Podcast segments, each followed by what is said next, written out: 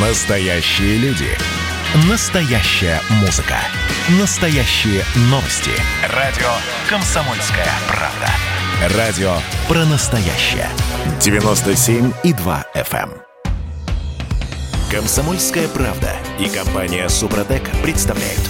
Программа «Мой автомобиль». Обнуление – самое модное слово в этом году. Вслед за президентскими сроками в нашей стране обнуляется все. В том числе внезапно обнуляется история нарушений правил дорожного движения. Это касается 60 миллионов водителей в нашей стране. Вот, собственно, об этом и поговорим. У нас на связи Андрей Олег Осипов, редактор портала осипов.про. Андрей Олег, доброе утро. Доброе утро. Доброе утро. «Форсаж дня». Вопрос ребром. Сколько у вас штрафов за этот год? Андрей, вот у вас, кстати, меня очень интересует. Я скажу честно, я не считал. Вот честно скажу, не считал, сколько за этот год наездил. Но э, вот в период пандемии, когда Москва была весной, за у меня не было практически штрафов. Потом я получил 12 штрафов за майские праздники. И вот сейчас последний, это где-то еще, наверное, штрафа 4. Мне пришло за два вот этих вот тестовых автомобиля. Один до сих пор не оплачен. Но я думаю, что в год где-то у меня, наверное, штрафов 15-20. Вот Ну, так. это все за превышение скорости. все за превышение скорости, один за неправильное расположение транспортного средства, велосипедист, который у меня сфотографировал, готов убить лично. А, Вот, потому что ну, там вообще не было никаких проблем с расположением транспортного средства. И один за нарушение требований разметки. А мне пришлось, э, нам, избегая, так сказать, неприятной ситуации, через сплошную перестроиться на многополосную дорогу. И это, к сожалению, зафиксировала камера. Ну вот, соответственно, вот за нарушение требований разметки там тоже 500 рублей, ну, 250 со скидкой. Ладно. А так, да, извините, все превышение. А, так или иначе, а, сейчас вы м, э, считаетесь рецидивистом, а, как и 60 миллионов автовладельцев в нашей стране. Может быть, у них не так много штрафов, как у вас, но так или иначе это потенциальные рецидивисты, которые а, хотя бы раз в течение года попадались под камеру. А, поскольку статус подвергнутый наказанию присваивается нарушителям на год, и если в течение года повторное нарушение по той же статье, штраф будет уже больше. Но есть идея внести в административный кодекс э, некие поблажки. Если человек уплатил штраф вовремя, с него снимается статус подвергнут наказанию. Таким образом, история нарушений обнуляется каждый раз, когда человек платит штраф. Это э, предложение депутата Госдумы Дмитрия Вяткина, если я правильно его понял. А, Да, именно так. Могу заметить две вещи. Он говорит о повторном наказании, так называемом. Вот опять же, на собственном опыте, когда я рассказывал о майских своих штрафах. Вот смотрите, как они пришли. Одно нарушение скорости на одном участке, все штрафы были за среднюю скорость. Следующий участок, соответственно, тоже превышение средней скорости. Следующий участок, уже третий, за повторное нарушение мне выписали на 2000 рублей. А Андрей в течение за эти 5 секунд, которые проезжал от одного нарушения до другого, до фиксации, оплатить не успел. Никак. Ай-яй-яй. О каком в таком случае обнулении или невозможности выписать штраф за повторное нарушение идет речь? Потому что ведь тот же самый господин Вяткин говорит как раз-таки о нарушениях, которые выявлены с помощью средств фото- и видеофиксации. Но тогда как вы мне сразу же за один день впаяли, соответственно, два штрафа и потом за повторное, а теперь этого типа не будет происходить? Ведь я понимаю, что будет это происходить в любом случае. Ведь я не успею оплатить предыдущие штрафы, чтобы не получить штраф за повторное нарушение. Поэтому, простите, его предложение, от него вроде как кажется, оно такое прям хорошее и правильное. Такое доброе, хорошее. Доброе и хорошее. А на самом деле от него попахивает просто элементарной жаждой пиара. Что вот мы пропишем, и за повторное не будет потом вас штрафовать. Потому что, ну, как, как можно тогда за повторное штрафовать? Это если я по одной и той же дороге. Ну, вот я просто теоретизирую, пытаюсь понять, что же он там пытается вложить-то, собственно говоря, в этот кодекс об административных правонарушениях. Вот я езжу по одной и той же дороге всякий раз. Допустим, поставили какую-то норму, э, новую камеру, и на протяжении двух дней подряд, двух дней, я там превышаю скорость. Но за повторное нарушение мне в таком случае штраф выписан быть не может в принципе. Ну, почему? Потому что, потому что повторным нарушением считается нарушение в течение одних календарных суток. То есть я в течение суток на одном и том же участке дороги должен дважды превысить скорость, чтобы потом получить штраф за повторное нарушение. А я это делаю уже на следующий день. Соответственно, никакого штрафа за повторное нарушение мне не может быть выписано. Э, Это раз. И во-вторых, вот, э, конечно, ну, у меня тут ситуация, наверное, самая выигрышная, потому что, несмотря на то, что с моим количеством штрафов меня можно, наверное, отнести к рецидивистам, хотя там говорится о 60 штрафах и более в год, но машины мне не принадлежат. И по большому счету, если любой инспектор ГИБДД просканирует меня по водительскому удостоверению, то он с удивлением обнаружит, что за последние 20 лет у меня нет ни одного штрафа. В принципе нет, не говоря уже не оплаченных. Потому что все эти машины, все, э, соответственно, штрафы э, накладываются на того, кто управлял автомобилем. Если мы будем проверять по автомобилю, то, простите, вот как в нашем случае, тестовые машины, они в пресс-парках катаются нон-стопом. И тогда за одной машины, вот сейчас у меня на тест-драйве та же самая РС-4, за этой машиной числится 5 штрафов. Можно ли тогда отнести меня, как управляющего автомобилем, к рецидивисту? Нужно ли мне выписать штраф за повторное нарушение? Будут Нет. выписывать Audi. Будет выписывать Audi, наверное, да. владельцу, юридическому Конечно. лицу. Да. Это как штрафами за, э, собственно говоря, парковку на газоне. Для физических лиц 5 тысяч, для этих 300 тысяч для юридических лиц. Но машиной управляет физическое лицо, а не юридическое. Всегда. Ну, так уж складывается жизнь нынешняя. Поэтому вот его предложение, оно может звучит хорошо, но больше вот это просто пиар. Оно, скажем Все. так, э, непонятно, как будет реализовано, мягко Конечно. говоря. Но mm. на самом деле, я вам должен сказать, дорогие друзья, такая проблема существует. Да. И она существует в реальной практике. Вот да. о чем идет речь. Смотрите, э, что я прочитал. Э, странная штуковина. А, статус подвергнут наказанию будут снимать после уплаты штрафа только в, тех, в тех случаях, когда водитель превысил скорость на 20-40 км в час. То есть это самое незначительное превышение скорости, самое Конечно. мелкое правонарушение. Э, если да. э, превышение скорости больше то есть там от, от 40. Да, 40, 40. Да, а то, извините, этот закон уже не будет работать. Э, статус подвергнут наказанию не будут снимать, не, если ты Меньше будут штраф. гонять тогда чего? Сплошные ну, плюсы. Ну, ну что но это, за глупость? Но а... этот статус, вот еще раз, этот статус имеет э, значение в течение двух лет с момента нарушения. По закону. По закону. По Конституции. И вот это не соблюдается. Вот тут надо прописать все э, достаточно определенно. Конечно. А этого не делается, потому что у нас э, должен, должны быть, я не знаю, расширенные возможности толкования той или иной нормы, к сожалению. Конечно. Так, ладно. А что, потрогаем машину руками? У нас есть еще три минуты вот на то, чтобы... Вот как раз те машины, на которых очень трудно соблюсти скоростной режим, должен сказать.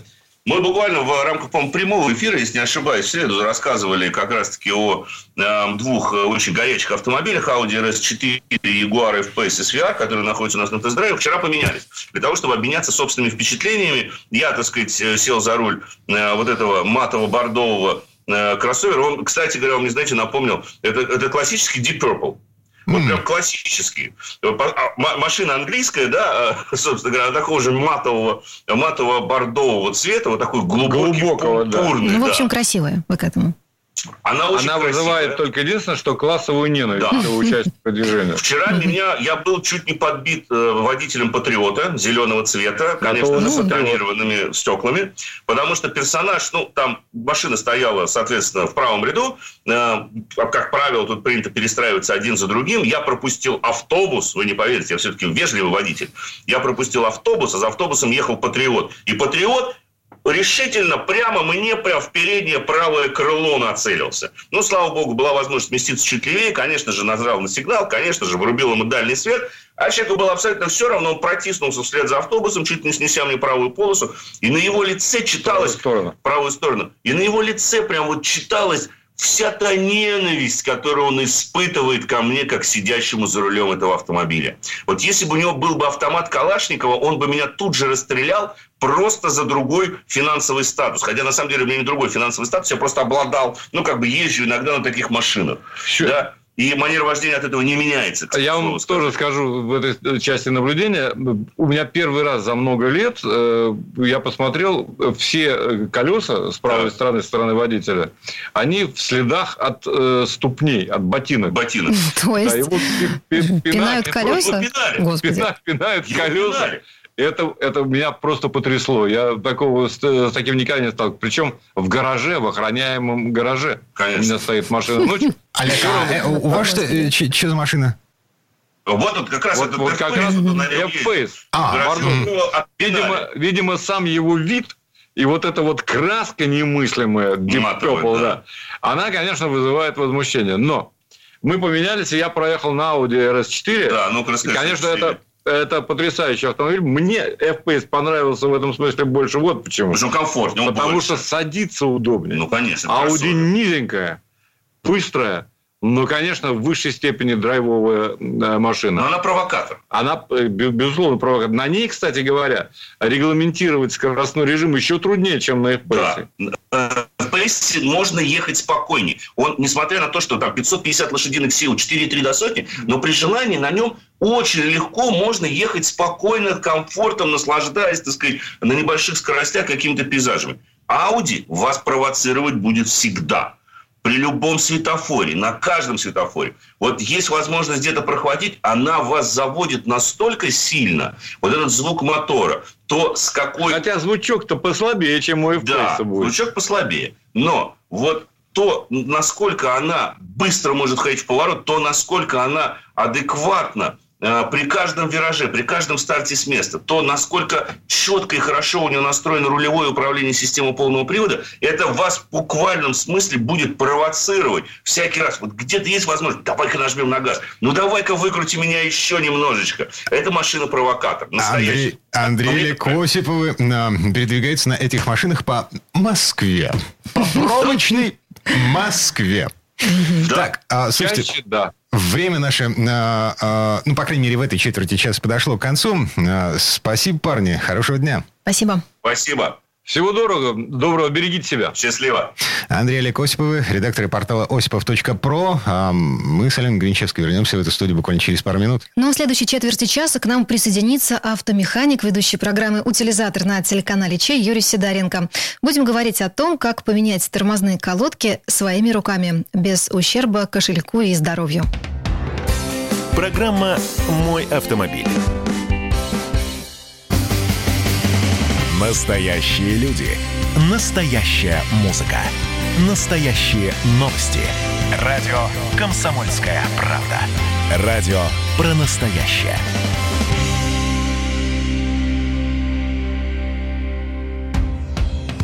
«Комсомольская правда» и компания «Супротек» представляют – Программа «Мой автомобиль». А это мы вернулись в студию радио «Комсомольская правда». Я Дмитрий Делинский. Я Алена Гринчевская. А, Юрий Сидоренко, автомеханик, ведущий программу «Утилизатор» на телеканале «Че» у нас на связи. Юр, доброе утро. Доброе утро. Доброе утро всем. Всех поздравляю с прекрасным настроением. Ну, по крайней мере, у меня оно такое. А, у меня вообще не очень, потому что я только что прошел э, где-то порядка трех с половиной тысяч километров, и э, все это время я прислушивался к тому, как звучат тормоза.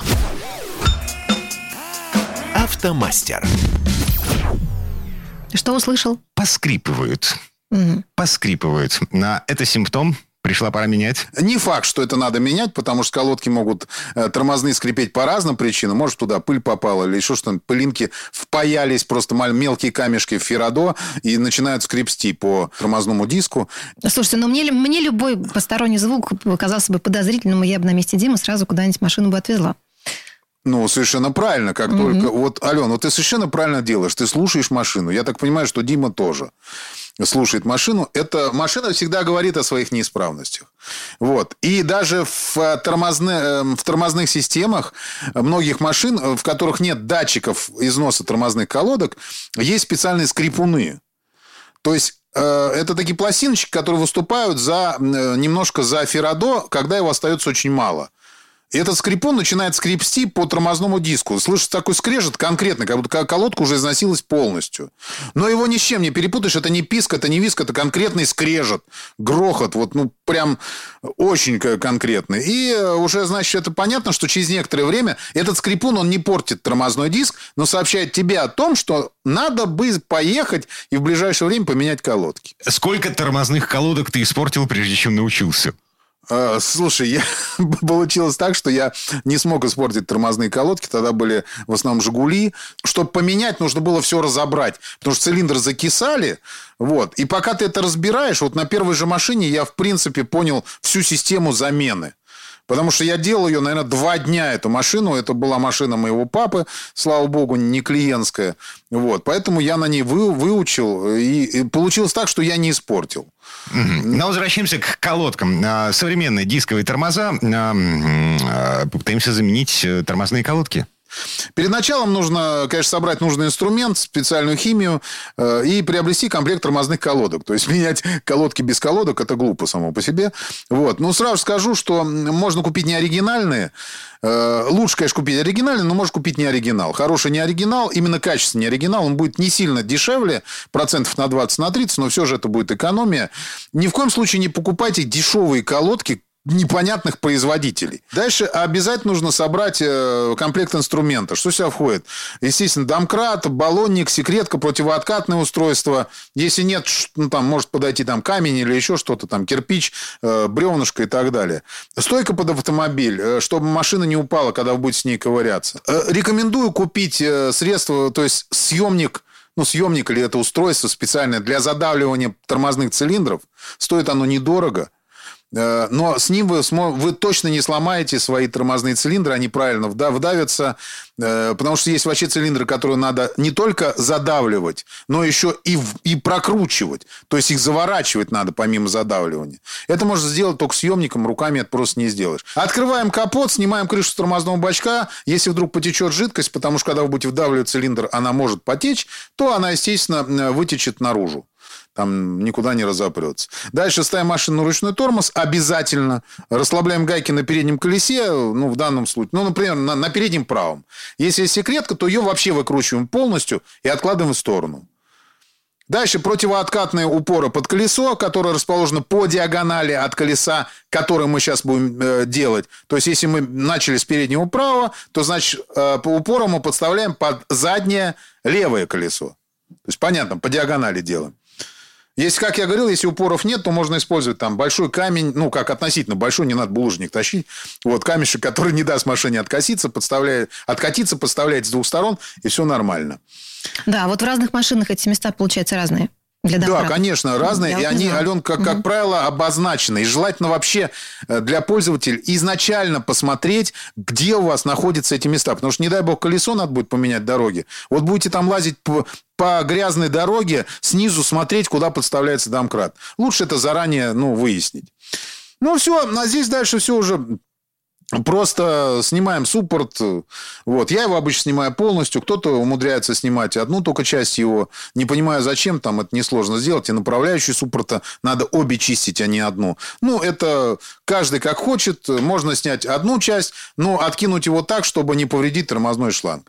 В общем, я снимаю полностью. Рекомендую снимать полностью. Сняли суппорт.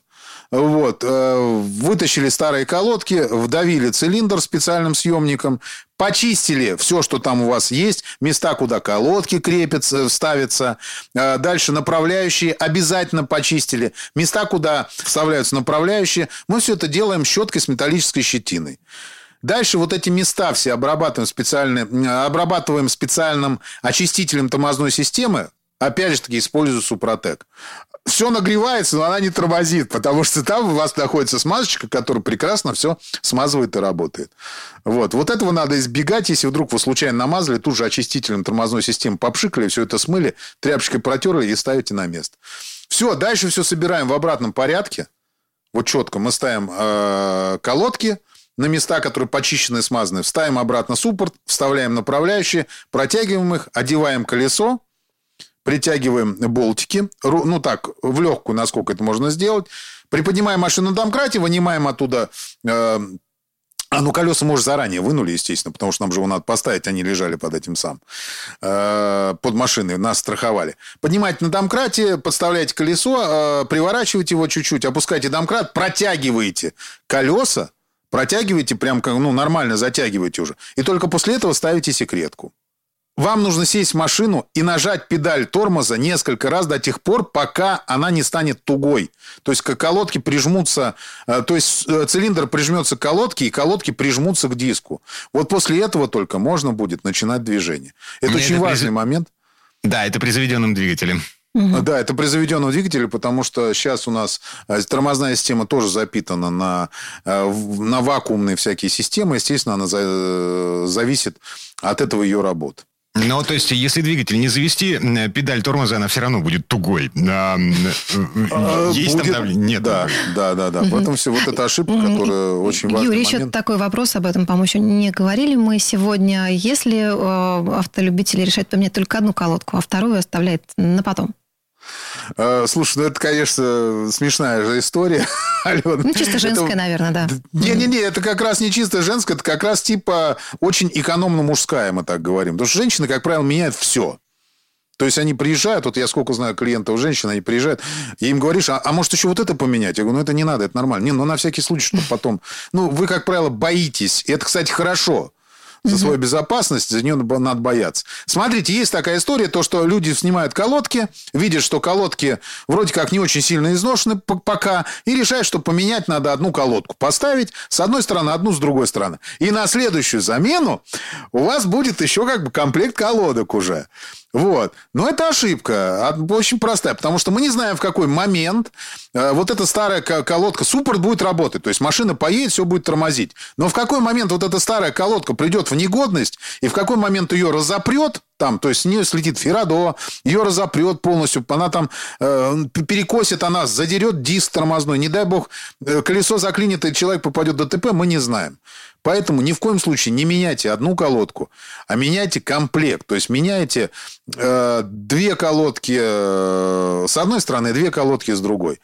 Там мало того, Алена, еще бывает такое, что люди меняют вообще только на одной стороне колодки тормозные. То, То есть, и такое левое, тоже бывает. Условное правое колесо тормозит э, сильнее, чем условное левое. Да, то есть они говорят, ну оно же тормозит, конечно тормозит, но когда его потом развернет на скользкой дороге, то там уже будет ни до экономии, ни до тормозов. Там за свою жизнь бы спасти. А дальше уже еще, ну, если все нормально, то восстановление машины будет стоить значительно дороже. В общем и целом, а, если руки растут из э, нужного места, э, если вы представляете себе, как устроена тормозная система автомобиля, можете попробовать. А мы с Аленой э, все-таки поедем в сервис. Звук двигателя. Да, Юр тяжело вздохнул. Хотя, на самом деле, э, ну, молиться за нас нужно молиться на таких людей. На таких водителей, да, нужно молиться, на самом деле. Я вообще, я очень, э, я очень, я вообще солидарен, Дин, полностью с тобой. Это хорошо, что вы направляете сервис и доверяете свою жизнь и э, исправность машины профессионалам. Это правильно. Но ни в коем случае не хочу сказать, что неправильно не делать машину самому. Если, как ты сказал, руки есть, есть желание, вперед. Пожалуйста. Но при этом послушайте, э, ну, хотя бы э, посмотрите какие-то материалы, послушайте профессиональных людей, которые вам плохого, ну, не посоветуют точно. ну и как минимум это развлечение на пару дней. Юрий Сидоренко, автомеханик, ведущий программу «Утилизатор» на телеканале Че был у нас на связи. Юр, спасибо, хорошего дня. Спасибо. Э, спасибо большое. Всем удачи. Ну а в следующей части программы к нам присоединится Федор Буцко. Будем говорить о тонировке. Ну, вернее, о том, как поменяются представления гаишников о законности тонировки в ближайшем будущем. И о том, зачем вообще нужна тонировка. Программа «Мой автомобиль». Красное на черном красное на черном. Там, где вода, и в небе смешки ломаных стрел, Я руки протягивал вверх, я брал молнии в гость.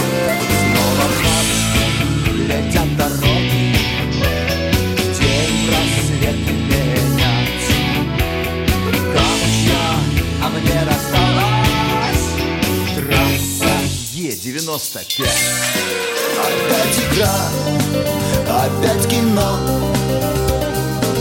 Снова выход на бис Комсомольская правда. Радио поколения Алисы. Комсомольская правда и компания Супротек представляют. Программа «Мой автомобиль». Тонировку обсуждаем в этой четверти часа. Мы вернулись в студию радио «Комсомольская правда». Я Дмитрий Делинский. Я Алена Гринчевск. У нас на связи журналист Федор Буцко. Федор, доброе утро. Привет. Здравствуйте, друзья. А это вообще законно? Итак, э, в центре нашего внимания поправки в правила дорожного движения, которые, по идее, должны вступить в силу на будущий год. Э, где-то весной, э, когда эти поправки только-только выносили на общественное обсуждение, была информация о том, что власти отпускают вожжи. Мол, требования к прозрачности тонировки снижаются с 75 до 70 процентов для лобового стекла и до 0 для передних боковых стекол. До 0. Но по факту все оказалось, мягко говоря, немножко не так. Лобовуха, да, до 70%, боковые стекла тоже до 70%. Эти поправки, они вообще-то уже существуют. Есть ГОСТ от 2016 года э, по этому поводу. И поправками в правила дорожного движения власти просто приводят все к единому знаменателю. То есть, по сути, для нас с вами... Ну, ничего не меняется. По большому счету, да. Угу. Но, тем не менее, есть повод для разговора, есть повод для размышлений по поводу того, а вообще нафига нужна тонировка? Это ты говоришь, потому Отличный что, видимо, вопрос, ты да. не затонирован, Дима. Естественно. Нет, предыдущая Алена, машина... а у вас тонированная машина? Нет, но я вижу до сих пор наполовину затонированные машины на улицах славного города Петербурга. И думаю, зачем это им это надо? Нормально. А, если бы мы жили, допустим, в Краснодаре, вот, это было бы вообще must-have. Я так понимаю. В Петербурге, да, возникают вопросы. Город и так серый. Город серый, да, собственно, вообще у нас солнечная погода не так много, ну, в целом, так в среднем по, по стране, и, собственно, уменьшать количество вот этого витамина Е, или как он там называется, ну, в общем, того приятного а, солнечного света, который впитывает ваша кожа, ваши глаза, а, в общем, совсем не обязательно. Мне тоже так кажется, я, я никогда не выступал за тонировку, у меня однажды была машина, которую я покупал на вторичном рынке, она уже была тонированная, я ее не растонировал, ездил на ней, ну, там, в основном задние стекла были так глубже затонированы, передние боковые меньше, лобовое стекло было чистым. А, не увидел в этом ни пользы, ни радости, но тогда только начинал свою, так сказать, карьеру водителя, и поэтому, а, в общем, мне немного было с чем сравнивать. Плюсы тонировки, собственно, на мой взгляд, э, Дмитрий уже все перечислил. А, салон меньше нагревается в солнечную погоду, то есть не так сильно лупит солнце. Но это действительно бывает актуально, если вы возите детей, например, у вас сзади сидит ребенок там в детском кресле, вы не всегда можете уследить, под каким углом солнечный свет попадает в машину, и если он там а, долго сидит, на него яркое солнце светит, это не очень хорошо, но для этого бывают просто такие а, наклейки специальные, шторки небольшие на заднее стекло, как раз чтобы защитить ребенка. Все остальные плюсы. Да, смешные. На Через все мы проходили. Да. А да. Просто на самом деле остальные плюсы, они такие, ну, какие-то, на мой взгляд, надуманные. Ну, типа, меньше там, скажем, греется салон, значит, вам не нужно так сильно включать кондиционер, вы там сэкономите топливо. Или э, есть такой странный довод, что, мол, э, обивка салона, там, э, чехлы там на сиденьях меньше портятся. Ну, ну да, еще, наверное, меньше портятся вот эти вот, знаете, из деревянных таких кубышек э, чехлы, которые на сиденье раньше водители часто надевали. Ну, то есть это, мне погоди, кажется, да, странно. Погоди, погоди, погоди. Значит, э, по поводу того, что нагревается, не нагревается салон, и кондиционер, не кондиционер. Значит, э, в центральных американских штатах, э, вот там, где жарко, там, где очень много солнца, типа Калифорния, угу. вот, там тонировка must have. Ну, может быть, где-то она действительно так э, по полезно. Но что значит must have? С точки а, зрения экологии, меньше бензин тратится на то, чтобы э, работал кондиционер. Машина ездила с работающим кондиционером.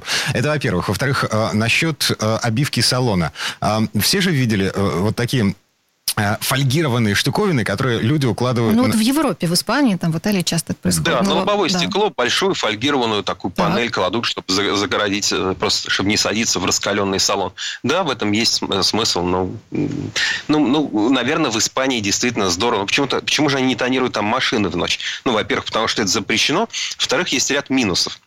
Хотя в Испании, кстати, а, очень много воруют из машины. Это тоже, кстати, один из доводов, который... Да, я только хотела сказать, что можно кучу всякого барахла да, на заднее сиденье положить, чтобы никто на это ну, не да. смотрел. Угу. Да, чтобы не смотрел, и вроде бы не видно вот этих вещей у вас в машине, и вроде бы их не украдут. Ну, ну да, есть, наверное, такой аргумент. Хотя, на мой взгляд, в принципе, в машине а, не нужно оставлять вещи ценные, которые могут привлечь внимание. Если я, например, Окей. знаю, что если мне нужно оставить я сумку... Еду, если я в потоке. Вот помните, была такая мода на барсеточников, которые а, отвлекали, один из них угу. отвлекает водителя. У меня так 19 лет украли сумку из машины. Чудесно. Я вот. проходила. Для угу. того, чтобы эту сумку разглядеть, нужно прозрачное стекло. Да, абсолютно ага. точно в Испании, например, часто очень воруют вещи в машине. Поэтому вот мой совет, если вам нужно, вот обязательно нужно оставить какую-то сумку в автомобиле. Не знаю, ну, не хотите вы с ноутбуком э, идти э, там, в аптеку, а, или там какие- какие-то у вас небольшие дела, вы не хотите таскать эту сумку, то мой совет положить ее в багажник, причем сделать это не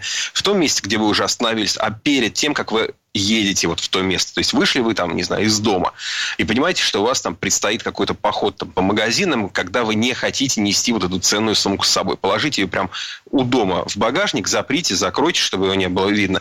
И уже на следующей э, там парковке вам не придется это при всех ее куда-то там прятать. Есть такой вариант. А минусы у тонировки, ну, они, наверное, всем, в общем, очевидно, по крайней мере, всем, кто э, в таких машинах э, ездил, потому что это улучшение видимости. Вы хуже видите, что происходит э, вокруг. А обзорность, в принципе, это, на мой взгляд, по-моему, вообще самая главная э, предпосылка безопасного вождения. Потому что если вы видите э, ситуацию заранее, вы успеете на нее отреагировать. Если вы видите плохо, у вас э, грязная машина, грязные зеркала, э, тем более еще тонировка, особенно сумерки, особенно ночь, грязная погода, то вы едете немножко как в танке. Это, это опасно. Кроме того, машины тонированные чаще останавливают э, сотрудники ГИБДД. И тут как раз я хотел поделиться уже своим недавним опытом. На днях видел две два рейда в Москве, когда а, около экипажей ДПС э, стояли. В основном это были таксисты, которые а, понуро э, сдирали пленку с передних, угу. со, со стекол передних дверей. Прямо то на месте, да? Эти рейды проводятся. Да. Угу. Но в этом принцип. То есть там штраф-то минимальный, штраф смешной. 500 рублей. Если вы уплатите в ближайшие там несколько э, дней, то вы вообще платите половину. 250 рублей говорить не о чем. А, но, тем не менее, там принципиальный вопрос, согласны ли вы на месте устранить вот э, нарушение, так сказать. Да?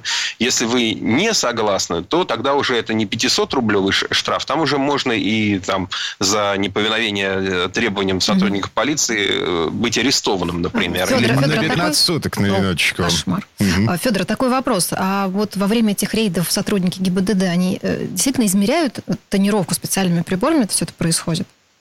Да, конечно, обязательно так именно и делают. То есть есть у них такой специальный небольшой приборчик, э, который прислоняется с двух сторон стекла. Вот там с одной стороны фонарик, с другой стороны там а, приемник этого света, который определяет, сколько света пропускает ваше стекло. Я видел да, роскошное действительно... совершенно видео, как эм, гаишник перепутал стороны. То есть фонариком светил изнутри машины. Тут важно знать, что измерять тонировку инспекторы ГИБДД могут при определенном освещении, температуре, давлении и влажности. То есть нужно соблюсти очень много условий, которые едва, это едва ли возможно соблюсти вот так вот а, во время э, рейда где-то на улицах города. Ну, Вряд ли с ними ездит там а, идее... какая-то метеорологическая лаборатория, которая, если вы уверены в своей правоте, то вы можете отказаться снимать тонировку, провести дополнительную экспертизу и обжаловать этот штраф. Угу.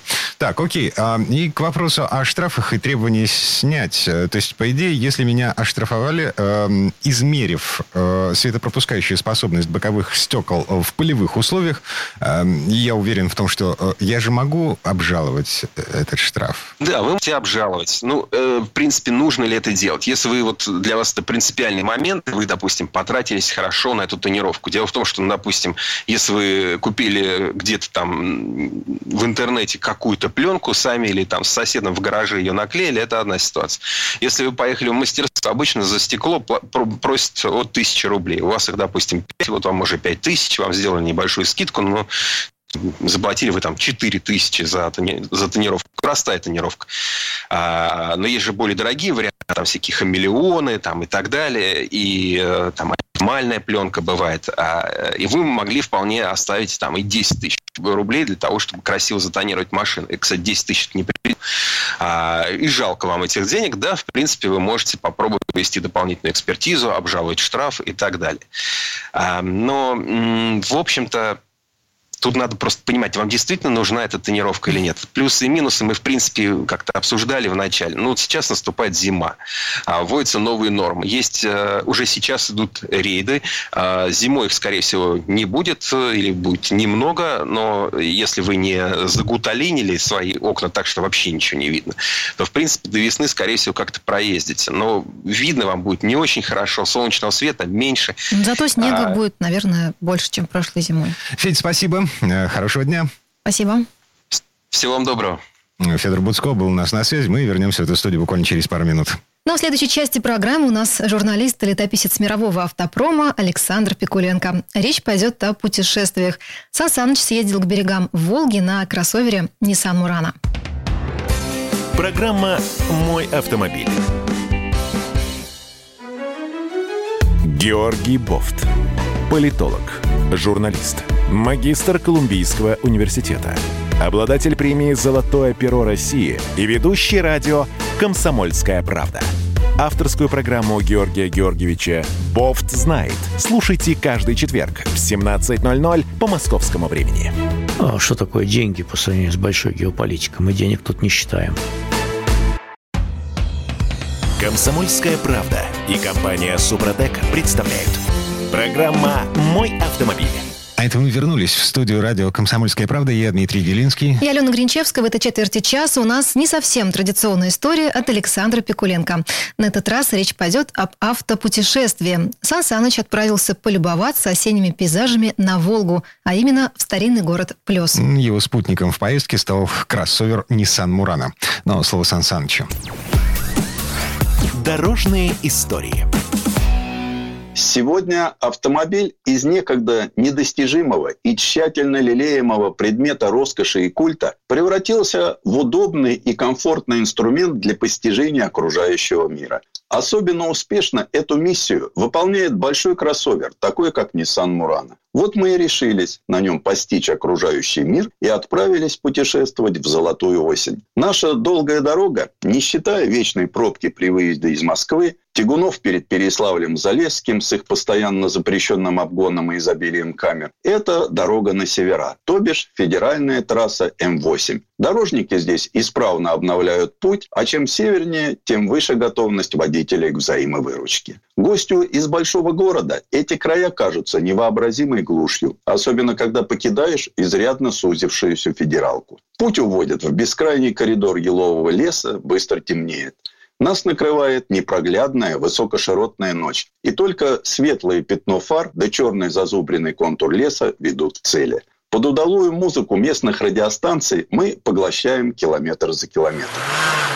Вот так на обновленном Nissan Murano нам удалось быстро и комфортно и как-то незаметно добраться до заранее намеченной цели. А целью нашей был Плес, старинный русский городок на правом берегу Волги, там, где в нее впадает речка Шахонка. Точный возраст Плеса неизвестен, так что дата его основания считается первое упоминание в новгородской летописи – 1141 год, то есть Плес на 6 лет старше Москвы. Поездку в этот городок надо рекомендовать всем тем, кто смертельно устал от суеты повседневности. Путешествие сюда – лучшая профилактика внутреннего несогласия с жизнью. Приезд в Плес для жителя большого города похоже на безмятежное погружение в детство и вызывает благостное чувство. По Плесу очень уютно гулять. И дело не только в великолепных волжских пейзажах, а Волга здесь, разумеется, повсюду. Пройдитесь по булыжным мостовым в окружении милых особнячков. Полюбуйтесь видами левитановских пейзажей. Погуляйте по холмам, спуститесь на набережную.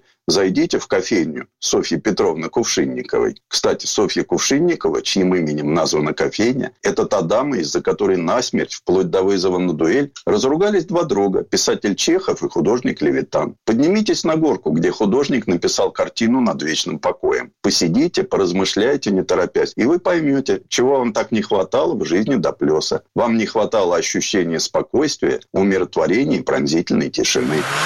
Время в плюсе как будто замерло много лет назад, так что город моментально погружает приехавшего сюда в атмосферу российской жизни конца XIX века. И неожиданно приходит осознание, как много в нашей жизни суеты и никому не нужных предрассудков. И ты неожиданно понимаешь, что привезший тебя сюда Nissan Murano – хорошее лекарство от предрассудков. И что особенно приятно, у этого лекарства нет побочных эффектов. Более того, как всякий полноценный препарат, этот лечит в любом возрасте. Мурана машина стильная. Ей присуще то, для чего даже изобретательные люди не придумали ничего умнее фразы «истинный японский стиль». Хотя мне показалось, что в третьем поколении островной самобытности как бы то поубавилось. Дизайнеру Кену Ли, выпускнику одного из лучших на сегодня профильных учебных заведений, а закончил он престижнейший колледж искусств в Пасадене, удалось так умело сформировать облик автомобиля, что у него практически нет противоречий. Смотрится очень гармонично. Только поставив его на ясном солнышке, видишь, из каких взаимоисключающих экстравагантных элементов создан этот ладный кузов. V-образный нос, причудливая оптика, эффект парящей крыши – все работает на общую задачу.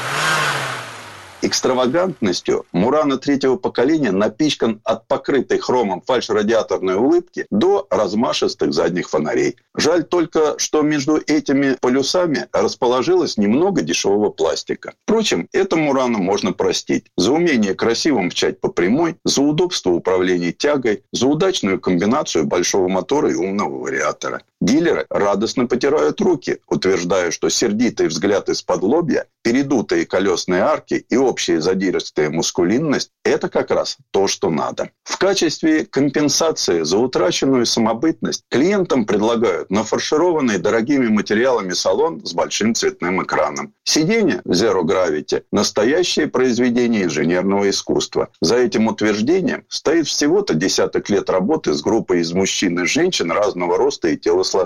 Исследование НАСА с позами космонавтов в невесомости. И ведь действительно очень удобно. Абсолютно все сиденья подогреваются, а тех, кто сидит сзади, можно порадовать и отдельным DVD-плеером, и беспроводными наушниками. Если, конечно, денег не жалко. Ну а если денег жалко, то даже базовая машина по цене от двух с небольшим миллионов предложит такие приятные мелочи, как камера бокового обзора, которая смотрит на правое переднее колесо, облегчая парковку, специальную краску, способную исцелять царапины самолечением, аудиосистему Bose, система безопасности и многие другие блага. Вне зависимости от экономности покупателя, Nissan Murano приводится в движение V-образной шестеркой, мощность которой обозначена получалось 249 лошадиных сил. В паре с мотором трудится обновленный вариатор, а крутящий момент без крайней надобности на заднюю ось не подается, что выражается в пониженном топливном аппетите. Двигатель потрясающе напорист и радует эластичностью. Тянуть он не перестает даже на высоких оборотах. До предела доехать не удалось. Было как-то тревожно за окружающих, которые хоть и успевают уступить дорогу автомобилю с таким агрессивным силуэтом, все же не так шустры в реакции, как того требует темперамент Мурана. Ну а те, чьими поступками руководят упрямство и завышенная самооценка, могут поискать на нем ту грань, за которой управляемость заканчивается. Поиск будет долгим и потребует сложных переговоров с собственной смелостью. А вот тормоза при езде по городу рисковаты, хотя на больших скоростях все становится на свое место. Ведь едет Мурана, несмотря на размеры массу, задорно. Отлично настроенная подвеска, хоть и с добавленной мягкостью,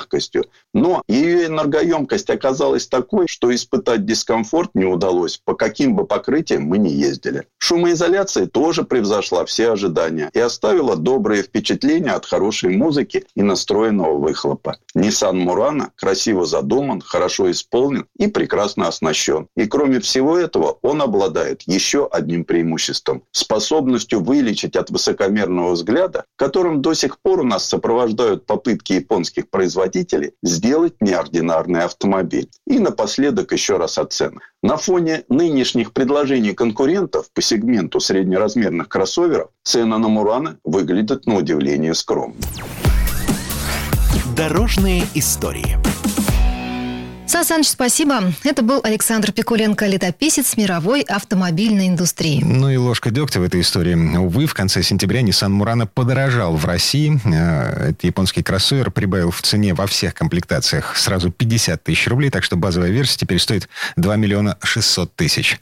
Ну и на этом у нас все на сегодня. Алена Гринчевская. Дмитрий Делинский. Берегите себя. Программа «Мой автомобиль».